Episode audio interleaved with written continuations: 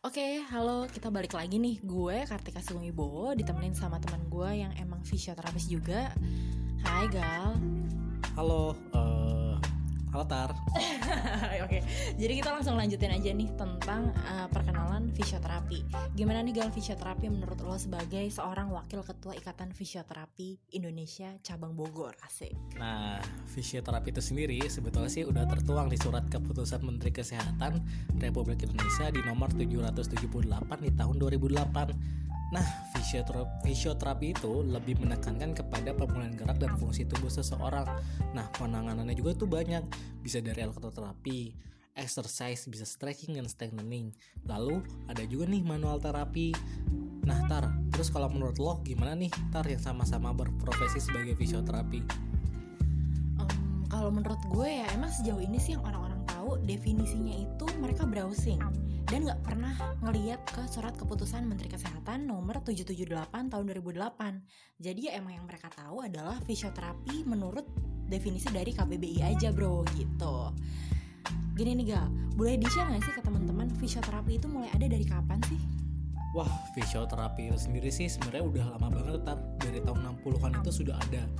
Ya memang waktu itu belum booming buat teman-teman yang pengen tahu jelasnya kalian bisa browsing deh ke website resminya Ikatan Fisioterapi Indonesia nih di www.ivi.org.id.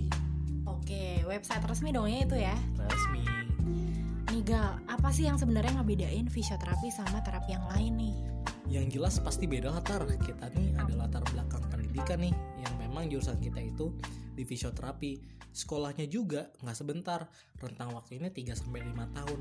Okay. Di Indonesia udah banyak kok jurusan fisioterapi di beberapa universitas baik negeri maupun swasta. Ya lo tau sendiri kan tar kita sama-sama kuliah di fisioterapi juga nih. Iya sih Gal, sepaham juga nih gue sama lo Jadi menurut gue fisioterapi itu punya penanganan dan pendekatan yang berbeda ke pasien-pasien beda dari terapi yang lain. Dari latar belakang pendidikan kita juga beda yang pertama. Dan yang kedua, semua case dan keluhan pasien itu ditangani dengan metode yang sesuai dengan apa yang kita pelajarin. Jadi nggak salah-salah nih Gal. Nah betul banget tuh Tar. Oke Gal, jadi gini nih, share dong ke teman-teman yang sekarang lagi ngedengerin kita. Apa aja sih yang dipelajarin kalau mereka mau ngambil kuliah jurusan fisioterapi? Yang pasti ilmu mengenai atau anatomi, biomekanik tubuh, kinesiologi yang semuanya memang berkaitan banget nih sama anggota gerak manusia.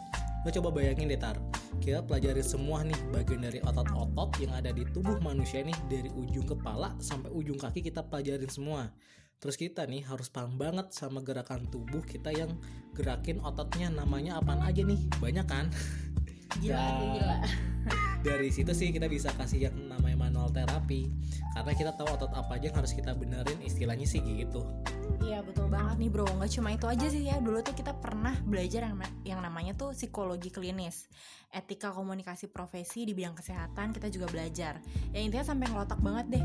Kita belajar tuh emang bener-bener nanti bakal dilahirin jadi praktisi yang punya skill the best deh pokoknya ya ya gitulah banyak banget yang dipelajarin yang pada akhirnya kita tuh bisa ngebedain terapi kita di antara terapi-terapi yang lain gitu. Nih Gal, biar temen-temen tahu kapan nih kita harus datang ke fisioterapi nih Gal? Uh, jadi gini nih teman-teman, ya sebenarnya kalau teman-teman nih ada masalah nyeri otot awamnya sih urat nah terus ada masalah sprain sprain itu ya semacam kayak keseleo sih keplitek segala gitulah.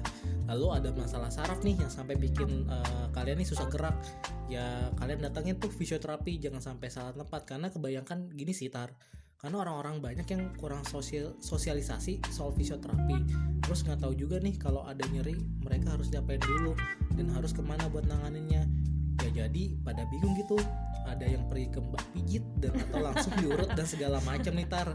Kayak gitu sih tar. Sebenarnya harus tahu dulu nih. Oke. Okay. Iya sih setuju deh gue sama lo. Jadi mungkin gini ya Untuk spesifiknya adalah ketika lo ada cedera olahraga misalnya. Ada masalah nyeri pas lagi gerak Entah habis kebanyakan ngetik lah Kebanyakan main gadget, main PS, encok gitu ya. Ya lo mesti banget datang ke fisioterapi. Jangan asal langsung pijit misalnya Karena bisa bahaya tuh jadinya Nah bener tuh, jadi hati-hati sih teman-teman, mesti diingat nih apa yang kita sampaikan ini hari ini nih, ini penting banget sih. Oke, jadi mungkin sekian dulu nih segmen kita ngemeng-ngemeng tentang apa itu fisioterapi. Tungguin juga segmen kita selanjutnya yang bakal ngebahas tentang apa sih yang ngebedain fisioterapi sama terapi-terapi yang lain. So, thank you so much buat yang udah ngedengerin hari ini. Bye-bye. bye bye